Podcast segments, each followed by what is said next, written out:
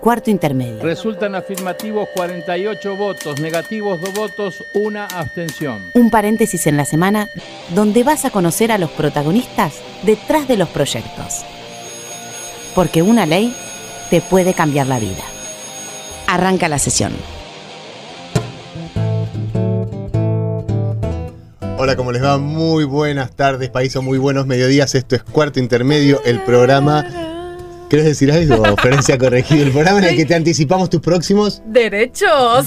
te estoy haciendo la cortina. Me estás, estás el cantando. colchoncito. Sí. tarara. Tengo una. Siempre me dijeron que tengo muy buena voz. ¿Quién te, quién te dijo, ¿Quién te dice Me han esas mentido, cosas? ya lo sé. La gente como miente, pero a ver, canta un poquito. Bueno, tarara. Muy buena voz. Muy buena Gracias, voz. Mariano, te quiero mucho. ¿Cómo estás? Bueno, hola, argentinos. Muy bien, muy feliz de compartir un nuevo sábado al mediodía con todos los argentinos. Hoy vamos a hablar del sueño del pibe, El del sueño, de del la piba. de la piba. Imagínate que sos pibe. Cuando sos Sí. pibe, ¿qué querés ser?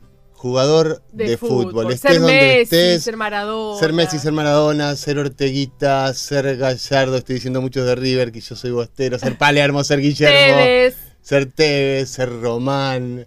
Ahora, estás jugando y de repente te das cuenta que sí, que sos bueno. Y si vivís en un, cerca de capital, a lo mejor tu papá te lleva o tu mamá a probarte en un club o algún reclutador te va a visitar a una provincia, te conocen y quedas elegido como proyecto de jugador de fútbol en un club de primera. Y caes en una pensión. ¿Y qué te puede llegar a pasar en una pensión? Y ahí es donde aparecen los abusos, ¿no? Estos tremendos abusos que nos enteramos eh, en este año en el Club de Independiente, que después se fueron destapando en el de River, y me- ahora vamos a tener un montón de invitados. Y yo quisiera preguntarles también qué pasa en las provincias, qué, pasas, eh, qué pasan en los clubes que no son de primeras, ¿es peor o no? ¿Los chicos están más cuidados? ¿Dónde están cuidados los chicos? ¿Qué pasa con los jóvenes? Bueno, que si no hay un escenario donde sea seguro, pareciera. Si lo pensamos desde el punto de vista de los programas que estamos llevando adelante sobre abusos, no están cómodos ni seguros en las casas, no están cómodos ni seguros en las calles, no están cómodos ni seguros en los clubes de fútbol. Ni en las escuelas, en las instituciones. Exactamente, Claro. recordemos que una de cada cinco chicas es abusada en nuestro país, Ujú. uno de cada trece, nueve de cada diez son hombres los que abusan y ocho de cada diez abusos se produce dentro de la, ca- de la casa y dentro de lo que es el núcleo familiar. Por Los eso no hay ya no denuncias. están seguros ni adentro ni fuera de la casa. Y en el Senado se presentó un proyecto de ley para erradicar los abusos en el deporte. Es un proyecto de ley del senador Gerardo Montenegro, con quien hablamos. Bueno, la idea del proyecto surge eh, una vez que tomamos conocimiento de las denuncias eh, de lo que ha sucedido este, en el Club Independiente respecto a abusos a jugadores este, que habían sido reclutados por esa institución. A partir de ahí este, surgen dos proyectos, uno de comunicación, en donde nosotros pedimos un informe al Poder Ejecutivo, o sea, qué medidas se han tomado respecto a estas situaciones, eh, cómo se ha actuado para prever que esto no vuelva a suceder. Y, y por otra parte también este, surge un proyecto de ley para que el Estado regule esta política que están llevando adelante muchas instituciones deportivas de reclutamiento de futuros talentos. Eh, y en ese sentido este, consideramos que el Estado, por lo que ha pasado, tiene que comenzar a tener un registro de quiénes son, cuáles son las instituciones en las diferentes disciplinas que están lle- llevando adelante estas políticas y exigirles desde el Estado eh, que este, se tenga que profesionalizar esa área para evitar que suceda lo que ha sucedido en el Club Independiente, por ejemplo, o que pueda estar sucediendo en otra institución. Eh, y en este sentido, este proyecto prevé eh, cuáles son, además del registro y de conocimiento que va a tener el Estado para poder controlar, prevé de que exigencias para, para que eh, sean autorizados por el, por el Estado de que lleven adelante eh, una política de reclutamiento. Tengamos en cuenta que estas políticas de reclutamiento las llevan adelante instituciones económicamente organizadas que lo toman a esta política como una inversión de los talentos que van a ser futuros profesionales. Luego también por esa inversión, cuando pasan a ser profesionales, tienen este, un ingreso económico, por eso, por eso lo llevan adelante. Así que no creo que no estén en condiciones para incorporar este, profesionales que, que acompañen el, el talento, este, no solo en lo que significa específicamente lo deportivo, ¿no? todo lo que rodea de que esté bien contenido eh, la vivienda en la que están este, eh, habitando eh, o, albergues que puedan tener los clubes, es decir, la exigencia que debemos poner para evitar de que vuelva a suceder este, lo que ha sucedido en el club independiente. Hay clubes que lo están haciendo, hay otros que no, por supuesto, seguramente. El Estado va a detectar esa situación. Bueno, mínimamente tiene, que haber un cuerpo médico profesional que acompañe este, un control sobre, sobre los jóvenes, este, obviamente nutricionistas, psicólogos también, que acompañen el desarraigo muchas veces de tanto de los chicos como de las mujeres, porque también tengamos en cuenta que hay deportes en donde se están reclutando eh, también este, eh, jugadores este, que son eh, mujeres, como el caso del básquet está pasando eso. Entonces, con más razón se debe prever que no haya ningún tipo de abuso eh, en ese sentido. Seguimos en cuarto y tremendo. Ahí pasaba el senador Montenegro y ahora vamos a hablar con Federico Cesli, antropólogo de la ONG Salvemos al Fútbol. Hola Federico. Buen día, ¿cómo están? Eh, Federico, bueno, estamos hablando de, de los abusos eh, en el deporte, ¿no? Y en las pensiones y esto que nos hemos enterado de River y de Independiente. ¿En qué condiciones eh, se encuentran la mayoría de los chicos que ingresan a un club o a una pensión? Bueno, la situación es amplia, ¿no? Eh, por un lado, lo que primero que tenemos que decir, lo que podemos decir, de acuerdo a nuestras estadísticas, en, en, principio el 70% de los chicos que están en las pensiones de Ciudad de Buenos Aires son provienen del interior del país. Se encuentran en principio en una situación de desarraigo. Significa que están alejados de sus familias, que se vienen a veces con algún familiar cercano, a veces sin ese familiar y se quedan en las pensiones de los clubes. Muchas veces pueden viajar a, ver a sus familias, pero no siempre, o viajan una vez cada seis meses, o a veces viajan sus familiares, pero las situaciones son disímiles. Quizás lo que se puede decir en principio es eso, ¿no? Digamos que hay una, una multiplicidad de situaciones y después, en relación a la situación en la que ellos se encuentran o en que ellos viven ese, ese proceso, bueno, lo primero que se puede decir es que están bajo mucha presión, porque es recurrente que los chicos eh, cuenten o digan que están eh, con el fútbol para devolverles a sus familias todo lo que hicieron por ellos, eh, algo que se materializaría, digamos, en comprarles una casa o, o, materializar una suerte de ascenso social, y eso implica, digamos, muchas presiones sobre ellos que también los llevan a aceptar cosas que no necesariamente desean. Por un lado, eh, los chicos hablan sí de que el fútbol es su pasión, de que permanentemente se tienen que, eh, que les encanta jugar, que no sabrían hacer otra cosa. A ver, eh, la práctica del fútbol se sostiene tanto sobre lo económico como sobre lo placentero, como tantas otras prácticas. Vos, eh, nosotros recién hablábamos en la introducción eh, de esto, lo que pasó con, con River Independiente, que son grandes clubes. ¿Qué pasa en las provincias? ¿Qué crees que pasa en las provincias? ¿Los chicos están más descuidados o están más cuidados?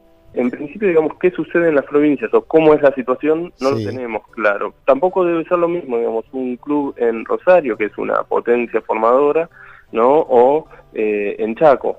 En Chaco, digamos, a partir de la información periodística, eh, encontramos que sí, que había casos de abuso, ¿no? Hay una nota que salió, si no me equivoco, en revista Anfibia, un portal digital, eh, y si no me, no me equivoco en una nota de Alejandro Wall, y él mencionaba, digamos, el caso de un club que habían hecho una gira hacia Ciudad de Buenos Aires y bueno, los chicos cuando llegaron acá a Ciudad de Buenos Aires se encontraron con un panorama que era completamente distinto del que les habían prometido. El, eh, Federico, en la comparación entre el club argentino y el Olympique de Marsella, ¿qué encontraron? Lo primero que salta a la luz es una, una diferencia de recursos, ¿no? Eh, la diferencia de recursos no justifica, digamos, eh, ni, los abusos ni la, la situación de precariedad en que se encuentran en muchos casos, no en todos. En segundo término, lo que encontramos es que hay distintas concepciones en los chicos, ¿no? Sobre cómo se presentan frente, frente al juego. Si en, en Francia se sostenían sobre lo mental, es decir, para superar las adversidades a través de estar eh, muy disciplinados y de todos los días entrenar, acá la concepción que aparecía con fuerza era la idea del sacrificio. Yo me sacrifico por esos otros que fueron los que me dieron eh, todo para llegar acá donde estoy. Y, si bien, digamos, parecen cuestiones menores, hay una concepción fuerte, ¿no? Donde uno a veces para mantenerse en el equipo tiene que hacer eh, más cosas que, que, es lo que uno desea, ¿no? En esa noción de sacrificio, en esa concepción de, dejar todo, de dejarse uno mismo, hay, eh, bueno, sí, e, están las concepciones, digamos, de alguna manera, eh, algunas condiciones para que, posibilitan los abusos. Nosotros hablamos en, estamos hablando últimamente, digamos, de la idea de promoción de escasez. ¿Qué significa la promoción de escasez? Significa que que en los clubes argentinos se considera que un chico cuando necesita formarse, necesita, se necesita formar como hombre, no solamente mm. como futbolista. Y formarse como hombre implica superar las adversidades a partir de eh, poner el cuerpo, ¿no? A partir de los recursos con los que se cuente, es necesario superar las adversidades. Eh, en un fútbol donde la dirigencia está observada, donde las barra bravas que tienen denuncias y no se las pueden sacar del club, ¿Quién educa a quién, digamos? ¿Qué es lo que estos chicos están aprendiendo?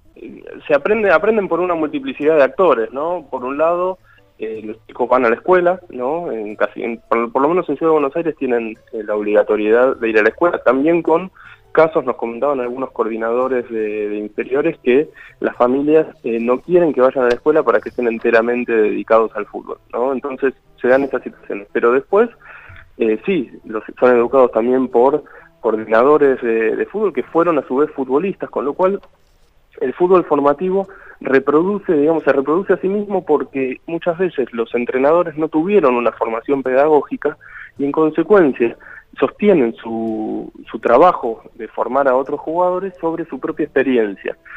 La experiencia esta de sacrificio que nos estás contando en un punto. Pero ese es un terreno sumamente fértil para que aparezcan los abusos podría serlo, digamos, no digamos hasta ahora, si nos guiamos por lo que por la información periodística que fue surgiendo a partir de la causa penal, sí. encontramos digamos algunos casos puntuales. No sabemos qué tan extendido está en el fútbol. No sería, digamos, por la información que existe hasta el momento, no sería adecuado decir que está completamente extendido en el fútbol argentino. Sí, aparecieron casos en la Pampa, aparecieron casos en Chaco, aparecieron casos en el Club del Porvenir, eh, más los del Independiente y el de River, y no sé si me estoy olvidando de algún otro. Pero algo que aparece también, y que no es menor, es la trama de silencio, mm. porque de golpe empezamos a escuchar un montón de referentes y coordinadores de, inferiores que decían, sí, esto se sabe hace un montón, Tremendo, esto sucede hace un montón, y, y entonces uno se pregunta, ¿cómo es posible que no haya eh, que no lo hayan dicho antes, que no haya habido denuncias. ¿Y por qué crees que no lo dicen? Que no lo dijeron. Yo creo que aparecen, digamos, distintos factores. El primero es las relaciones de poder que se manejan al interior del fútbol. Eso en primer término. En segundo término, el, caso de La Pampa lo, demuestra, es que eh, por el temor de los chicos a no llegar o a ser excluidos del equipo, con toda la presión que implica, tanto para ellos como para sus familias, ¿no? Digamos, es en una situación de vulnerabilidad una de las pocas posibilidades que tienen de ascender socialmente, entonces frente a esa, la posibilidad de quedarse afuera del equipo, eh, posiblemente preferían ocultarlo o no decirlo. Pero la pregunta es también por qué los dirigentes no lo denunciaban, por qué mantienen entrenadores eh, que son abusadores o que eh, o que acosan o que son violentos y ahí no habría que indagar un poco más. No sé si tenemos todas las respuestas. Mira Federico no se sabe si tenemos todas las respuestas pero hay algo que sucede en la sociedad que yo creo que se repite en el fútbol. En estos momentos se está trabajando un proyecto de ley para que los delitos de abuso sexual infantil dentro de la familia en vez de ser privados sean públicos.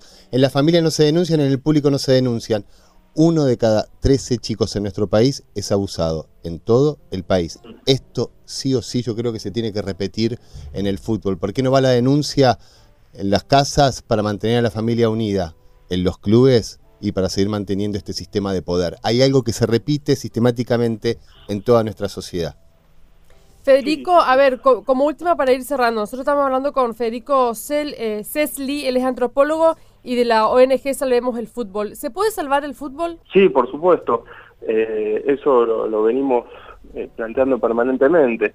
Por supuesto, también a través de un trabajo eh, consistente, largo plazo, ¿no? donde se trabaje no solamente, digamos, una, porque no solamente las medidas de control, estaba leyendo ayer el proyecto de ley, eh, creo que es al que te referís, y, veía, digamos, claro, que uno de los puntos donde se hace foco es en incrementar las medidas de control. Y está bien incrementar las medidas de control, pero al mismo tiempo es necesario trabajar o, sobre los patrones culturales, ¿sí? sobre los patrones de masculinidad, sobre los patrones, digamos, sobre las tramas de silencio, sobre las maneras en que formamos a los jugadores y empezar a preguntarnos.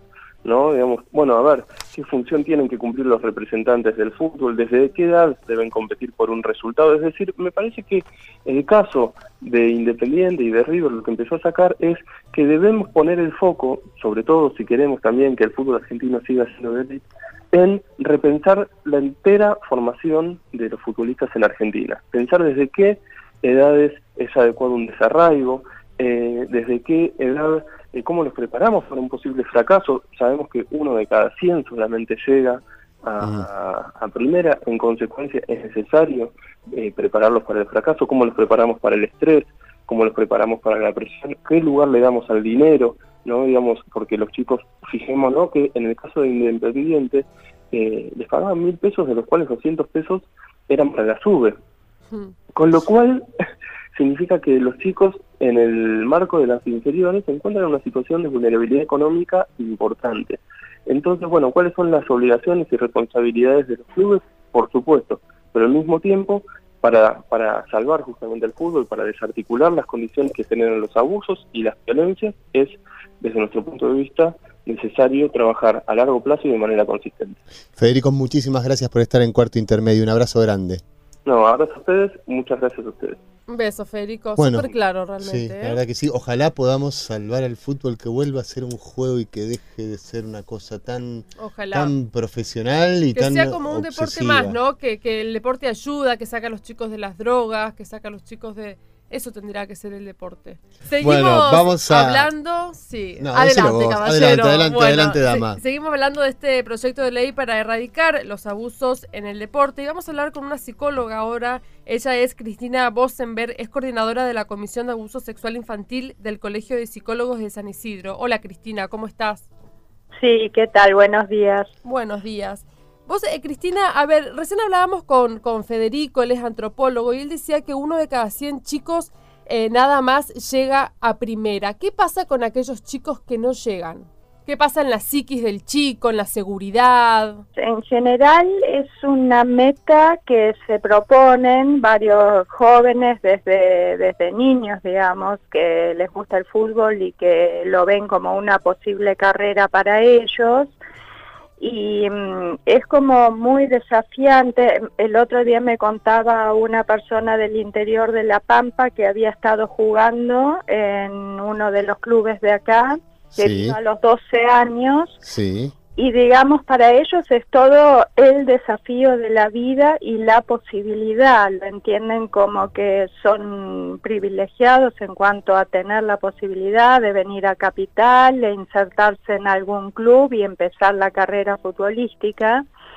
Y digamos, están dispuestos a sacrificar muchas cosas como en pro de sostener el ideal ese, no frustrar a la familia, no frustrar a sus amigos que los ven, digamos, en, cuanto a... Cristina, ¿aceptar situaciones de abuso también sería algo que estarían dispuestos a aceptar? Yo creo que se da un contexto donde los chicos vienen, algunos del interior, están en una situación de cierta vulnerabilidad al venir a una ciudad tan grande como estos, están no tener, digamos, su entorno afectivo de amigos o contención eh, emocional cerca, con lo cual se da una situación en la cual el chico está, digamos, mucho más expuesto a cuestiones de que se le pueden presentar, digamos.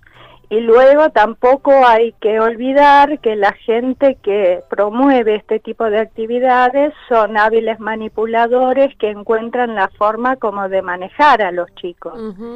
Los chicos sí, digamos, en función a sostener su ideal, a no frustrarse ellos en cuanto a la meta que se pusieron, a no frustrar a la familia que muchas veces hace un esfuerzo para sostener también todo esto, están dispuestos a lo mejor a aguantar más de lo habitual por ese ideal que ellos tienen. Pero no, sé si se puede decir que lo aceptan. Sí, Cristina, un chico que fue abusado, ¿puede salir a flote, digamos? ¿Puede llevar una vida normal después? Sí, eh, hay que ver en qué edad fue abusado, digamos, no es lo mismo si esto comienza en la adolescencia que, por ejemplo, a primera edad, dos, tres años. ¿Cuál es la diferencia? Que un chico, un adolescente, digamos, em, comenzaría con el tema de los abusos cuando está en una segunda vuelta de su vida sexual, está empezando a vivir, a manejar su sexualidad y dentro de eso ya tiene formado en gran parte su personalidad, lo mejor, o su, o su base psicológica. El niño de dos años está armando su psiquis mm. y una situación de abuso a temprana edad es devastadora, digamos, para este proceso. Entonces hay diferencias. Lo que sí siempre es fundamental para la recuperación, tanto del niño pequeño como del joven, que cuente con un entorno de personas que creen en lo que el chico dice, en lo que el chico denuncia, y se le ayude, digamos, al proceso de rehabilitarse psicológicamente de los traumas que vivió. ¿Qué pasa cuando no se le cree al chico, cuando no se le da bola o pelota a lo que te, está contando un abuso y no se le cree? ¿Qué, qué, qué sucede psicológicamente con ese chico?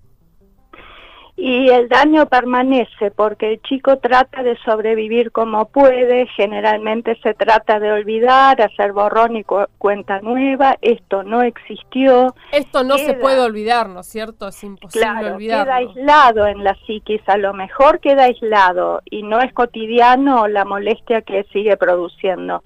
Pero en algún momento de la vida, esto que fue apartado vuelve y vuelve generalmente de las peores maneras. Cuando vos decís que esto vuelve es que en algún momento la persona que sufrió el abuso y lo quiere olvidar es como si no lo hubiese sufrido y de repente le viene de lo que sucedió en verdad, ¿esto sucede? Sí, tal cual. Ante ciertas, por ejemplo, ¿no cierto? Si es una persona que fue abusada, tiene generalmente dos posibilidades, o volver a encontrarse con situaciones donde es nuevamente abusado, que reeditan de alguna manera lo que quedó en el pasado supuestamente, o hay casos también donde se pasa como a actuar en forma activa lo que se vivió. Entonces es muy común que gente que abusa, digamos, ha tenido previamente experiencias de ser abusado. Estamos hablando con Cristina Bosenberg, ella es psicóloga. Cristina, recién hablábamos de los chicos que hablan, que cuentan el abuso y cuando los adultos no le creen. ¿Qué pasa con aquellos chicos que no cuentan? ¿Qué pasa con aquellos chicos que callan, que prefieren el silencio? Sí, te doy otro dato más que es del libro de Irene Intevi, que ella dice que solamente a un 20% de los niños que relatan el abuso se les cree.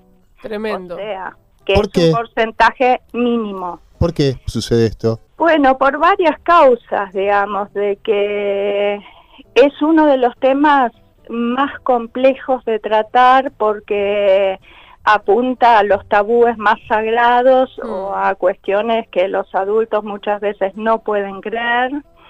Entonces es preferible siempre desestimar lo que el niño dice pensando que inventa, que no entendió bien, que se confundió, que y después personalmente por distintas razones, a veces porque, por ejemplo, mamás pueden haber vivido abuso y tienen cierta dificultad de entrar en contacto nuevamente con ese tema porque creyeron que en su vida esto había pasado y nunca más se iban a tener que topar con algo del tema de abuso y les cuesta escuchar que de golpe un hijo les, les plantea una situación de abuso. ¿Será seguido que se repite la historia? Si no se trabajó y no se le dio a ese niño las posibilidades de curar, digamos, la herida, se vuelve a repetir en la gran mayoría de los casos. Los chicos que no hablan es porque sienten, digamos, que en el entorno no van a ser escuchados. Pero a veces no hablan en la casa, pueden hablar en el colegio, a veces es con una persona, digamos, de su entorno afectivo fuera de la casa. O pueden llegar a tener culpa también, ¿no? Sí, la culpa es parte de todas las estrategias eh, de manipulación que los abusadores utilizan, porque, digamos, eh, la gran mayoría de abusadores sabe a lo que se puede exponer si el chico relata, entonces los abusos van acompañados de todo un sistema de manipulación que hacen hacia los niños, para que no hablen, que no cuenten, y dentro de eso está culpar al niño como si él es el culpable del abuso y de todo lo que podría pasar si llega a contar y las amenazas que, que profieren tanto a los niños como a adolescentes. Bueno, Cristina, te mandamos un beso enorme y muchísimas gracias por estar en cuarto intermedio. Bueno, no hay por qué, gracias a ustedes. Hasta luego. Bueno, se pasaba Cristina Bosenberg ella es coordinadora de la Comisión de Abuso Sexual Infantil del Colegio de Psicólogos de San Isidro. Tremendo, ¿no? Estuvimos hablando de abuso sexual en las pensiones de fútbol. Yo creo que perfectamente este es un programa en el que estamos mostrando lo que sucede en las casas de los argentinos, que también sucede en los clubes de fútbol y conductas que se repiten de no denuncia o de no hablar. Lo mismo que sucede en las casas está sucediendo en todos lados. Los números son verdaderamente aterradores no nos vamos a cansar de repetirlos. Una de cada cinco niñas en nuestro país es abusado, uno de cada trece niños en nuestro país es abusado. Cuando veas una imagen, esto es algo que, hizo una periodista, de cinco chicas juntas, una es abusada. Es tremendo. Nosotros, Mariano, nos tenemos que ir. Esperemos que este proyecto de ley sirva para frenar los abusos en el deporte en nuestro país, porque es tremendo realmente. No sé qué va a pasar con, la vida de los niños y los adolescentes en nuestro país. Nos vamos. Muchísimas gracias por estar del otro lado. Los queremos muchísimo y nos volvemos a ver el próximo sábado. Los que hacen cuarto intermedio son, en la conducción, Florencia Corregido y Mariano Castro. Producción, Sonia Buller y Paula Rojo. Colaboración periodística, Julia Placeres. Edición, Paula Rojo. Voces artísticas, Julia Placeres y Paula Rojo. Este es un programa producido por la Dirección General de Comunicación del Senado de la Nación y grabado en los estudios de la radio de la Biblioteca del Congreso de la Nación.